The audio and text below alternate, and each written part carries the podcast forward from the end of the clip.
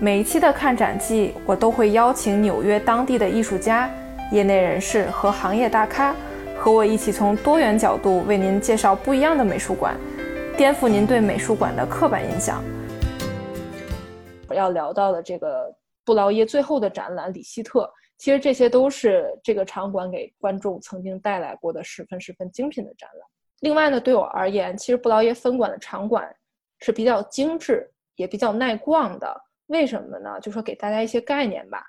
布劳耶分馆的展览面积只有2700平方米，也就是1/3个足球场那么大。如果相比起大都会主馆来说的话呢，只有主馆面积的1/89。它一共是5层楼，4层呢是展厅，1层呢是售票处和大厅，然后地下呢主要是它的餐厅和厕所。然后一般呢会同时进行2到3个展览，大一些的展览就比如说像这次的里希特展览的话呢，它就会大概占据两层楼，所以呢就说比起大都会美术馆的主馆来说呢，逛起来不会太吃力。对，也不会出现那种迷路呀这样的一个很纠结的地方，就非常的清晰。那这个博物馆呢，给我的印象其实除了那天咱们俩去的那一天人比较多之外，我觉得平时人还是挺少的。我不知道，可能是因为我去看展览的时候都是挑那个展览中间的那个时候去，可能你是就是都是赶在开展的时候去，然后比如说最后的一周人也会多一点，但我去的时候都人非常少，人流量很少，这个其实对于参观者来说是非常享受的，因为它不像是去那个卢浮宫呀，去看那个蒙娜丽莎，或者是 MOMA 的那个星空，因为那种就是人多了之后会让我对看作品失去了这个耐心。但是我就也想啊，这样是不是也侧面的反映了这个提前的这个关闭是和人流量是有关系的。我们知道这个大都会的门票之前都是来这个募捐的形式，那人们往往就是募捐几块钱就可以进入了，后来就是实在是因为亏损吧，然后改成了只有纽约州是接受这个募捐的形式。它其实呢，包括这个新冠疫情期间，大都会艺术博物馆它闭馆了将近5个月的时间嘛，它将会在8月29号重新开放。它在这个期间的损失预计是超过$1亿的，只是它闭馆了五个月，它就要损失这么多钱。其实大都会博物馆从2018年3月1号起对成人强制收费$25的门票钱，当然有一些特例啦，就你是住在纽约州的人，你是学生等等，还是可以捐赠的。 对，是这个意思。然后其实我们在上一期节目中也讲过，这一张门票的有效73天，所有场馆你都可以进。那么就假设你这个3个场馆你都去过的话，每个场馆也只有不到$10的门票价格，比起纽约市的其他美术馆来说还是值回票价的。那我知道这个布劳耶闭馆的其中的还有一个原因呢，就是人们认为这个大都会啊能在这个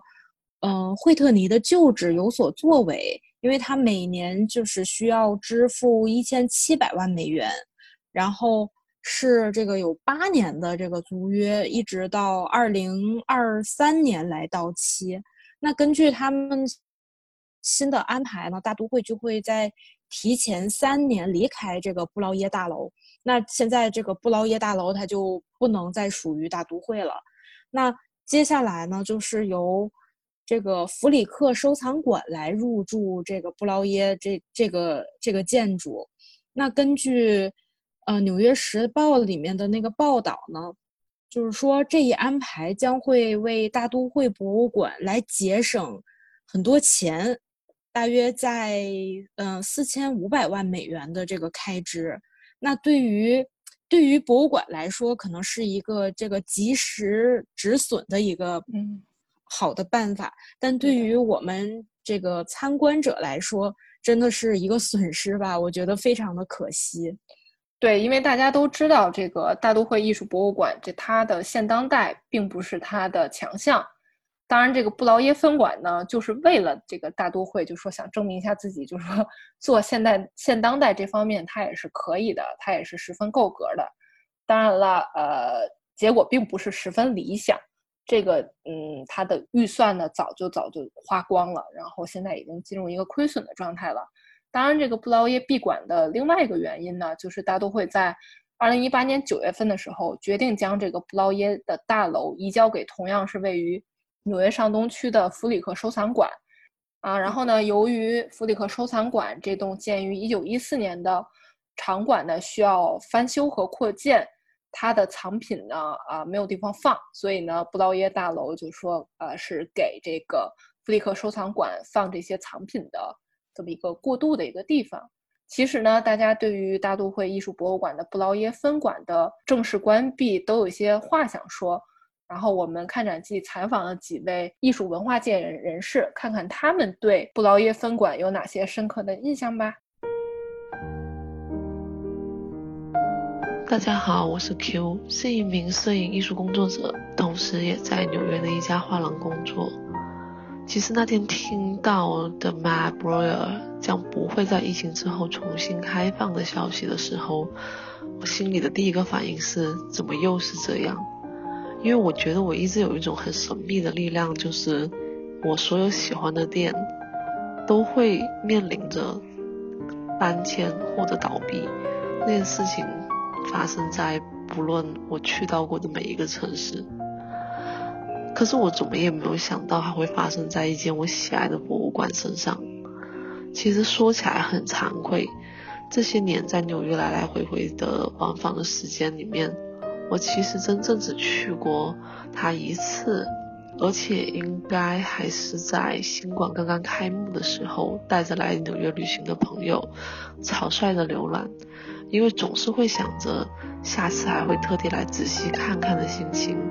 可是却没有想到在毕业搬来纽约的这一年却没有了下一次。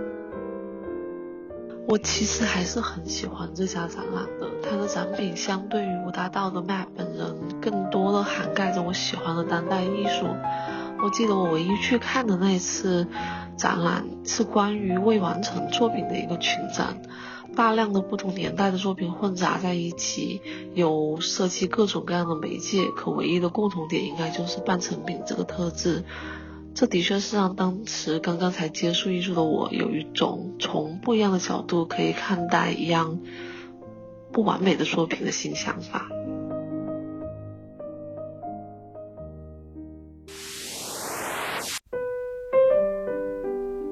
Hello， 看展季的听众朋友们大家好，我是鲲鹏，也从事艺术方面的工作。听到布劳耶分馆关闭的消息很惊讶，但也不太意外。惊讶是因为确实没开多久，不意外是因为2年前大都会就爆出了预算紧张的消息。新增一个分馆的成本肯定是巨大的，但是收益有限。我对布劳耶一个感受是人比主管少得多，对于我们观众来说是好事，看展体验舒服，但对博物馆也比较尴尬。我觉得一是因为很多人还不知道这个分馆，二是附近还有古根海姆美术馆竞争，时间有限的人很可能选古根海姆，所以会专门去布劳耶的观众基本都是真正艺术爱好者了。我印象最深一次是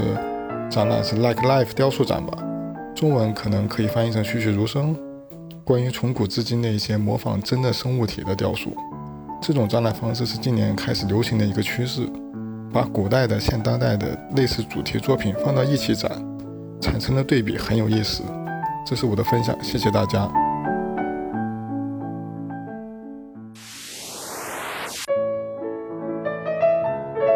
大家好，我是来自纽约的建筑师夏露。那么麦博尔这栋建筑是我在纽约最喜欢的建筑之一了，我基本每个月都会去看一次展。